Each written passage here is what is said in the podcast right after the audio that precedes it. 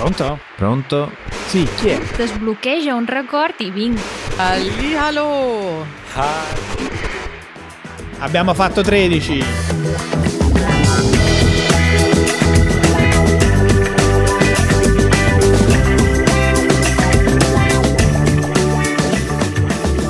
E quindi auguri. Eh, magari.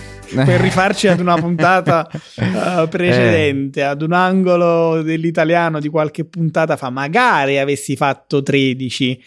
E invece niente? Eh no, no, io non ho mai giocato al Totocalcio, eh, però eh, abbiamo fatto 13 nel senso che eh, questa è la puntata numero 13, quindi non potevamo Giusto. non spiegare questa, questo numeretto cosa vuol dire. Mi piace questo inizio un po' più didattico, ma anche culturale. Sì, sotto diversi aspetti. Io comincerei dal lato, come dire, non linguistico. È il numero Mhm. 13 in tante parti del mondo, tra cui gli Stati Uniti, è un numero negativo, è un numero che porta sfortuna. Ma in Italia e in altri paesi d'Europa, adesso non ricordo quali, il numero porta fortuna invece è proprio il 13, mentre invece il numero che porta sfortuna è il 17. Ad esempio, il giorno più sfortunato dell'anno è un venerdì 17. Non programmare mai nessuna attività di venerdì 17. Mentre invece il venerdì 13 è ok, il 13 anzi è un giorno fortunato. Giorno fortunato e poi la mia curiosità a questo punto, che se venerdì 17 è il giorno più sfortunato dell'anno, Sì. qual è il giorno più fortunato dell'anno? Mm, il 27 di ogni mese, che Eh beh, storicamente sì. è il giorno in cui vengono pagati gli stipendi agli impiegati. sì. Però non c'è il 13. Sì, non c'è, non c'è il 13, non, non c'è un giorno più eh, fortunato dell'anno, non c'è un corrispettivo. L'angolo dell'italiano. E io sto immaginando adesso nella testa dei- di persone che non sono nate in Italia e sentono fare 13, ma cosa vorrà dire? Si rifà chiaramente al Totocalcio. E il Totocalcio è un concorso a premi statale, quindi lo Stato italiano dal, dal dopoguerra in poi ha messo in piedi questo concorso per raccimolare dei soldini, ma anche dare la possibilità a, dire, a tutti di poter vincere un premio in denaro e lo ha fatto collegando eh, la fortuna, questo concorso, al calcio, lo sport più popolare in Italia. Nello specifico, giocare al totocalcio vuol dire riempire una schedina, quindi un foglio di carta con 13 partite che si disputeranno la domenica e bisogna indovinare il risultato di tutte e 13 le partite. Un po' come i siti di scommesse di oggi, eh, all'epoca eh, c'era il Totocalcio e chi eh, indovinava tutti e 13 i risultati vinceva il tutto il montepremi, quindi faceva 13. Ancora oggi fare 13 vuol dire eh, ho svoltato, ho, ho- ho- vinto oppure ho risolto tutti i miei problemi. Perché il montepremi era ovviamente molto consistente. Eh sì, gio- giocava praticamente tutta l'Italia, adesso non, non ricordo i numeri, ma sì, eh, era prassi di tutti giocare la schedina con, non so, 1000 lire, 2000 lire, però se tutta Italia scommette 1000-2000 lire, poi chi vince il montepremi vince miliardi all'epoca, oggi sarebbero milioni di euro. E tu hai giocato, no?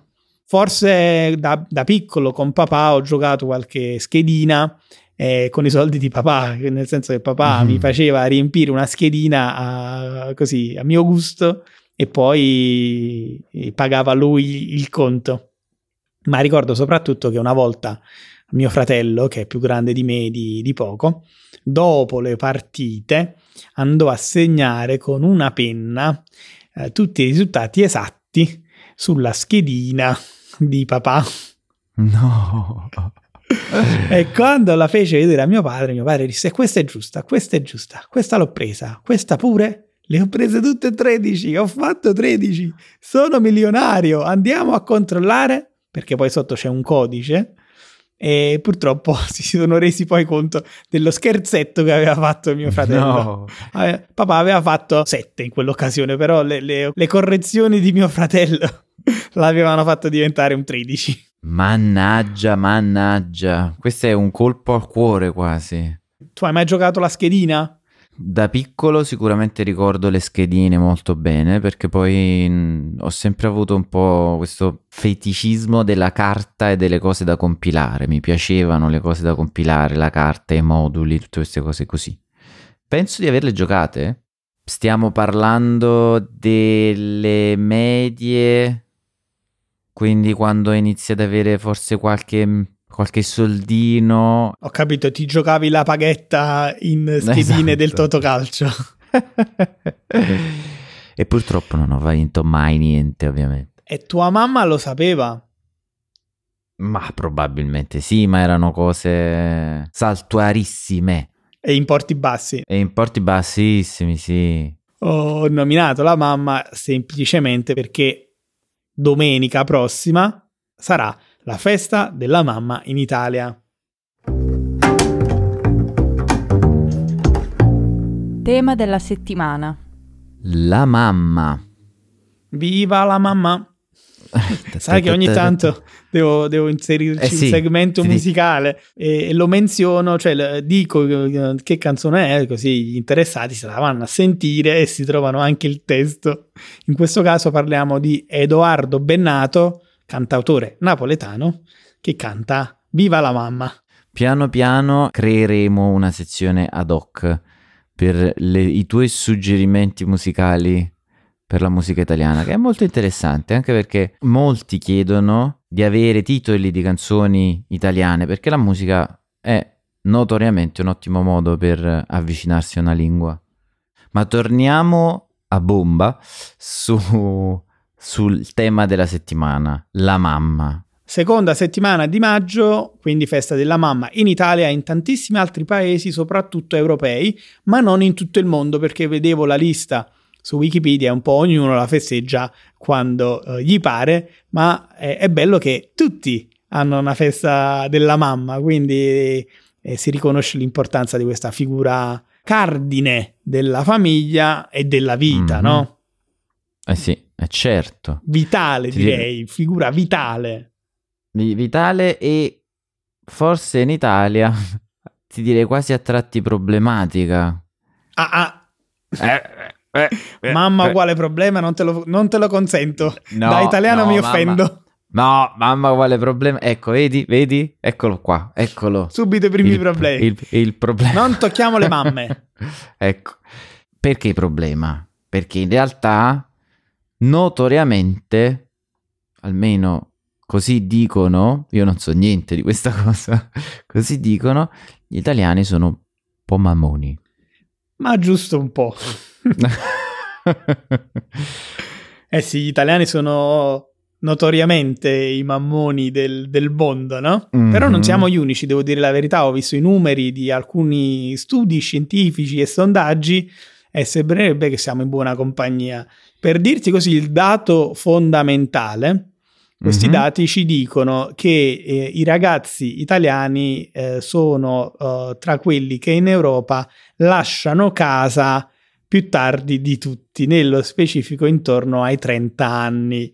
Per dirti il- l'estremo più giovane, eh, in Svezia le statistiche dicono che ancora prima dei 18 anni si lascia casa dei genitori. 12 anni prima di- della media italiana. Peggio di noi, se vogliamo dire così, fanno soltanto pochi stati del- dell'ex eh, Jugoslavia e forse la Grecia, se ricordo bene. Mm, no, la Grecia... mm, mm, mm. È la Slovacchia, è la Slovacchia che, che ci batte. Però, insomma, eh, questa è solo la foto de- della situazione in Europa di chi lascia prima la casa dei genitori. E c'è una spiegazione a tutto questo, no, Matteo? Io penso che eh, sia una questione non solo di attaccamento alla famiglia e in particolare alla mamma, ma sia una questione soprattutto economica sia, una sia un problema eh, occupazionale, quindi di lavoro, e, e anche religioso, perché no?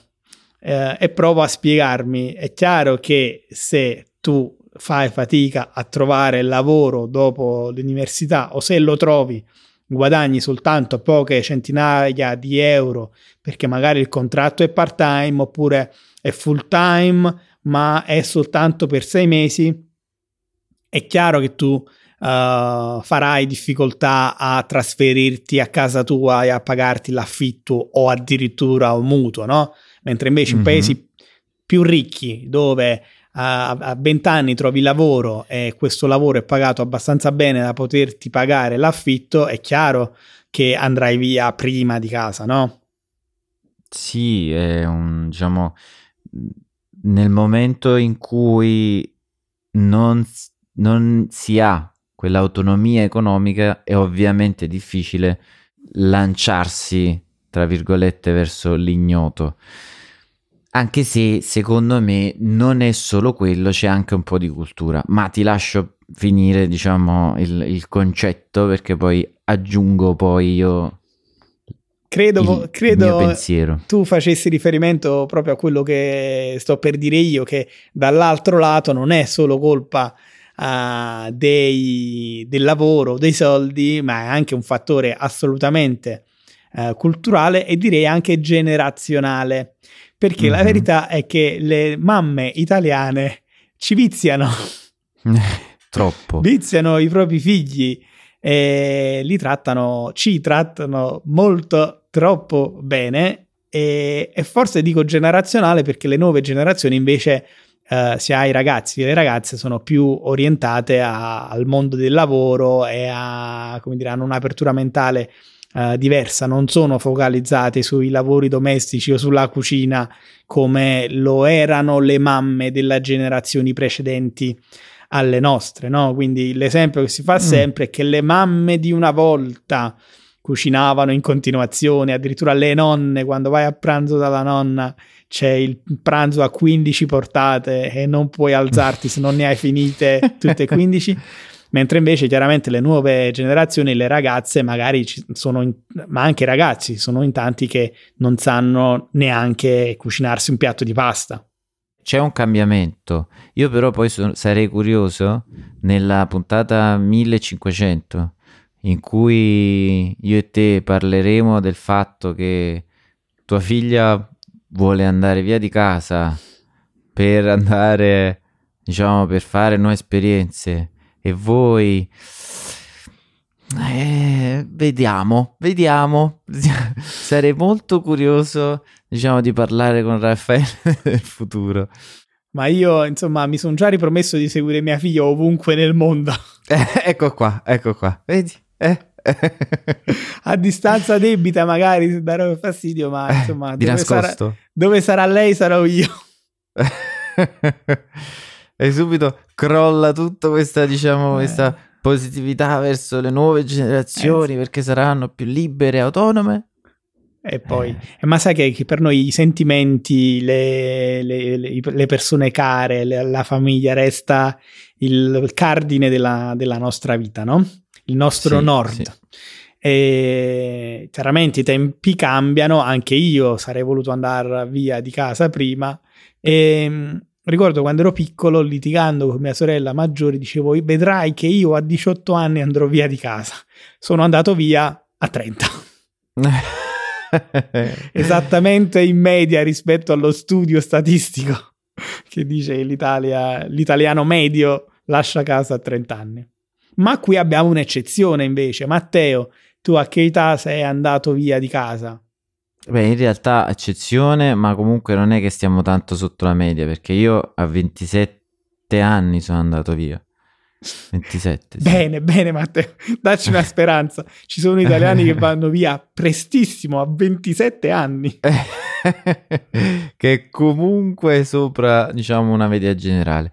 Ma perché, ehm, come stavo dicendo prima, non è semplice, diciamo, c'è la cultura diciamo, che in noi, che ci cresce, non solo crea una dipendenza dalla famiglia, ma anche eh, non ti abitua a un avvio nuovo della tua vita non stabile. Cioè la famiglia è un perno così saldo al terreno per quello che riguarda tutta la tua vita che pensare di andare via di casa, iniziare una nuova storia, un nuovo mh, mm, capitolo in, in una situazione precaria, automaticamente ti fa dire ma perché? perché devo fare una cosa del genere? Quella frase che più volte mi ha detto anche mia madre, ma chi te lo fa fare? eh sì, è una situazione troppo comoda da, eh sì. da abbandonare troppo presto. Quindi abbiamo spiegato un po' uh, i fattori che fanno sì che gli italiani lasciano casa, lasciano il nido uh, abbastanza tardi e abbiamo detto che sono fondamentalmente delle ragioni economiche e sociali, quindi il lavoro e i soldi, uh, ma anche culturali come ad esempio la famiglia. E adesso ne voglio aggiungere un'altra e tu mi dirai se credi sia un fattore oppure no. Ed è il mm-hmm. fattore religioso soprattutto nelle zone più rurali dell'Italia, um, è difficilmente accettato che le proprie figlie possano andare via di casa e andare a convivere con un compagno se prima non si sono sposate. È un fattore culturale anche questo re- strettamente correlato alla religione. Tante famiglie sono ancora legate a principi che vengono dalla religione, in questo caso cristiana, è una cosa che si vede, come dicevi, nel, nelle, nelle regioni più rurali e meno cittadine perché sono cose che stanno cambiando in realtà, spero. Sì, stanno cambiando, ma io ti dico che a Napoli, che è comunque la terza città più grande d'Italia, mm-hmm. questo pensiero è ancora profondamente radicato. Se una ragazza uh, dice alla mamma vado a convivere, poi forse un domani mi sposerò, sai sicuro che la mamma e il papà non saranno poi così tanto contenti. È un tema mm. un po' controverso, no? Perché non, non vogliamo accusare nessuno di essere retrogrado oppure semplicemente non vogliamo accusare nessuno per i propri principi religiosi, però è un, è un dato che di fatto fa sì che poi si lasci casa più tardi. Eh, ti faccio pensare a quella che in Sicilia chiamano afuitina. Afuitina vuol dire che il ragazzo e la ragazza scompaiono uh, per qualche ora o per 24 ore non tornano a casa, e i genitori affinché, uh, come dire, per invitarli a tornare a casa devono acconsentire al matrimonio dei due giovani. Quindi è un, è un modo per i giovani di forzare le cose con la famiglia e dire noi ormai abbiamo dormito insieme se vogliamo salvare l'onore, dobbiamo sposarci. Acconsentite al matrimonio, ci sposiamo. Questo chiaramente non è una pratica che esiste tuttora uh, in maniera così massiccia come era una volta, però in piccole, piccole parti uh, esiste ancora. E ti ripeto, anche se non esiste come atto materiale, eh, diciamo c'è un retaggio mentale nelle famiglie napoletane le, o comunque del, del, sud Italia in genere, ma in quasi tutte le zone rurali d'Italia, per cui è preferibile se ti sposi e lasci casa piuttosto che fare l'inverso. Sì, sì, questo secondo me è anche dovuto al principio di stabilità e quindi il concetto della famiglia come perno e quindi dici tu o sei, fai parte, diciamo, del nostro nucleo perno oppure ne crei un altro, ma mm-hmm. è quasi impensabile per un italiano di un po' di anni fa e per alcuni penso di, cioè tuttora, eh, di fare un passaggio senza una, una stabilità data da un nucleo familiare.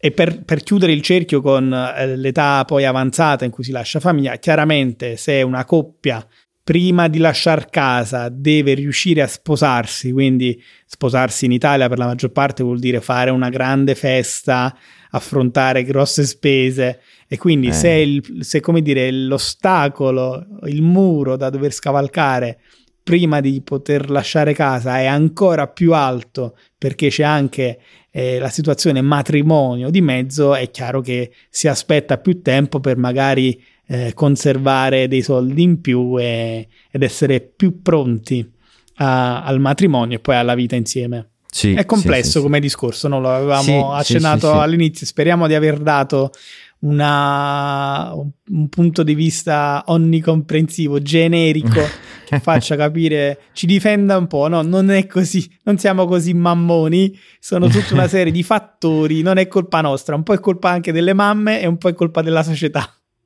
È colpa di tutti. In giro per l'Italia. Com'è bello andare in giro per l'Italia, che bel paese. Eh, e chi è che è andato in giro per l'Italia? Mm, un po' io, ma non poi così tanto in giro per l'Italia. Siamo andati in una cittadina di mare che si chiama Terracina, che è la mm. mia seconda casa, uh, o meglio, è la seconda casa dei miei genitori. e qui torniamo, e qui torniamo, torniamo un attimo, un attimo al tema precedente. eh, però è la mia seconda casa anche nel senso che siccome andiamo in vacanza lì da praticamente da quando sono nato, 35 anni su 38 ho fatto le mie estati lì. Ho praticamente talmente tanti amici e conosco talmente tanto bene tutti i posti che è davvero come se fosse la mia seconda casa, la mia seconda vita parallela, va? Parliamo di una cittadina di circa 50.000 abitanti che si trova grosso modo a metà strada tra Napoli e Roma. Uh, in auto sono circa due ore, due ore e un quarto da Napoli e un'ora e tre quarti uh, da Roma. E, um, è un luogo soprattutto di mare, quindi nei mesi estivi si, si, può dire che la popolazione raddoppia e più passano gli anni più diventa anche una meta turistica internazionale interessante, proprio perché è, è situata perfettamente sul mare, ma anche tra queste due grandi città e poi in tutta una zona in cui ci sono diverse località di mare una dietro l'altra, quindi eh, insomma eh, utilizzo questa sezione come, come la proloco terracinese. Andate a Terracina a fare le vostre vacanze. E io la porto sempre nel cuore, sono, sono innamorato di Terracina e ogni volta che vado lì dico ma come si sta bene qui a Terracina? Perché? Innanzitutto è a misura d'uomo. Mm. E questo vuol dire che eh, non è una città enorme eh, come può essere Napoli, non è nemmeno una cittadina troppo piccola, però è una, è una cittadina a misura d'uomo, vuol dire che grosso modo ovunque tu sei uh, a Terracina con una passeggiata di 20 minuti Uh, massimo massimo mezz'ora puoi raggiungere qualsiasi posto all'interno della cittadina. Quindi tu puoi anche eh, come dire, dimenticare di avere un'auto, ed infatti sono tantissime le biciclette uh, in, questo, in questa cittadina, e poi passeggiare. Passeggiando poi su questo lungomare, parliamo di un lungomare, quindi una strada che costeggia il mare, di circa 4 km di lunghezza. Lunghissimo. Sì, da, dall'inizio alla fine sono 4 km ed è piacevolissimo con... Uh, eh, con le palme, con la pista ciclabile dove vanno anche i ragazzi con so, i pattini. È una bella spiaggia di sabbia, bella larga, con la vista sul promontorio del Circeo. Paesaggisticamente molto bella, si vedono anche le isole pontine dal lungomare di Terracina. Uh, è una cittadina che dal punto di vista urbanistico è molto ben raccolta. Quindi ti ho detto c'è questo lungomare, grosso modo alla fine di questo lungomare c'è la strada principale che poi interseca la seconda strada principale, quindi è, è, è lì che si incontra tutto il centro cittadino moderno. E poi c'è una città alta, quindi cominciamo ad avere anche interesse eh, storico uh, archeologico. Questa mm. città alta è la città vecchia Quanto vecchia? Vecchia uh, precedente ai, al periodo romano o comunque risalenti al periodo romano. Addirittura nella piazzetta di Terracina Alta c'è un piccolo foro romano che si chiama il Foro Emiliano. Insomma, tu puoi camminare sull'Appia, sulla via Appia, quindi una strada romana e ci sono addirittura i resti del teatro romano, ci sono uh, i resti archeologici di un po' tutta la cittadina. Adesso tutto attorno a questi resti ci sono delle case medievali, ma anche tanti, tantissimi localini moderni dove è possibile fare cena, dove è possibile fare, non so, aperitivo uh, e quant'altro, in un foro romano, che è fantastico. Fantastico. E poco distante, o, o, meglio, abbastanza distante, c'è quella che una volta era l'acropoli di questa cittadina uh, romana. L'acropoli è il punto sacro ed è il punto più alto di una città. A Terracina c'è questa acropoli, chiamiamola ancora così, sopra la quale c'è un tempio, il tempio di Giove, che è il punto più alto del, dell'abitato e dal quale si vede tutta Terracina, ma non solo, si vede anche tutta la zona più a nord e più a sud. Quindi panorama fantastico, resti archeologici, addirittura ci ha uh, girato uh, un video musicale Luciano Ligabue, che è uno dei mm. rocker più famosi in Italia, e quindi faccio un'altra menzione canora. Oggi siamo a due addirittura. la canzone si chiama Happy Hour di Luciano Ligabue e si vede proprio lui e la sua band che suonano sopra le rovine del tempio di Giove e quindi con un panorama pazzesco perché poi si vede come ho detto il promontorio del Circeo che secondo quanto raccontato nell'Odissea insomma è un po' la zona dove Ulisse questo eroe greco è arrivato e insomma ha avuto una storia amorosa, non andiamo troppo nei dettagli, ha avuto una storia amorosa con la maga Circe o con la dea Circe. Questo è molto interessante, questo è un tema che poi vorrei approfondire nelle prossime puntate con te perché ci sono tantissime storie molto interessanti riguardanti l'Italia. E la mitologia. Sì, mitologica. Sì. E quindi eh, Terracina ha mitologia, leggenda, storia, uh, archeologia, paesaggi, uh, un bellissimo lungomare, un bel mare, nel senso che l'acqua è bella pulita, limpida, e si sta bene, è proprio la classica cittadina italiana per certi versi, con i suoi ritmi, con i ristorantini sul mare, i ristorantini al centro, i ristorantini sulla zona antica, uh, il bicchiere di vino, le enoteche, è proprio il... si può andare in bicicletta ovunque, sono tutti molto cordiali, eh, quindi è la perfetta vacanza italiana. Venite tutti in vacanza a Terracina. Guarda, io adesso vado e mi faccio subito un biglietto perché mi ha fatto venire una voglia di assaporare un bel vino bianco sul lungomare. Al che... tramonto. Bravo, fantastico, fantastico in tutta onestà questa sezione no, in giro per l'Italia era stata pensata per le grandi città d'arte italiane, no? quindi Roma, Firenze, Napoli, Venezia, Milano. Eh, però insomma la prima occasione eh, giusta per portarvi in giro per l'Italia invece è stata uh, un piccolo viaggio in una piccola cittadina del, del Lazio. Questo secondo me perché ovunque vai in Italia trovi pezzi di storia, no? Eh sì, assolutamente. Ce ne sono proprio pochi, forse, forse proprio non ci sono luoghi che non hanno pezzi di storia. E, e mi, questa cosa mi fa venire in mente che ieri mattina ci è capitata una cosa strana a me e Katie. Cosa è successo? Ieri siamo andati, diciamo, era domenica, primo maggio, e ci abbiamo deciso di fare un giro al centro, quindi dalle parti del Duomo e del castello.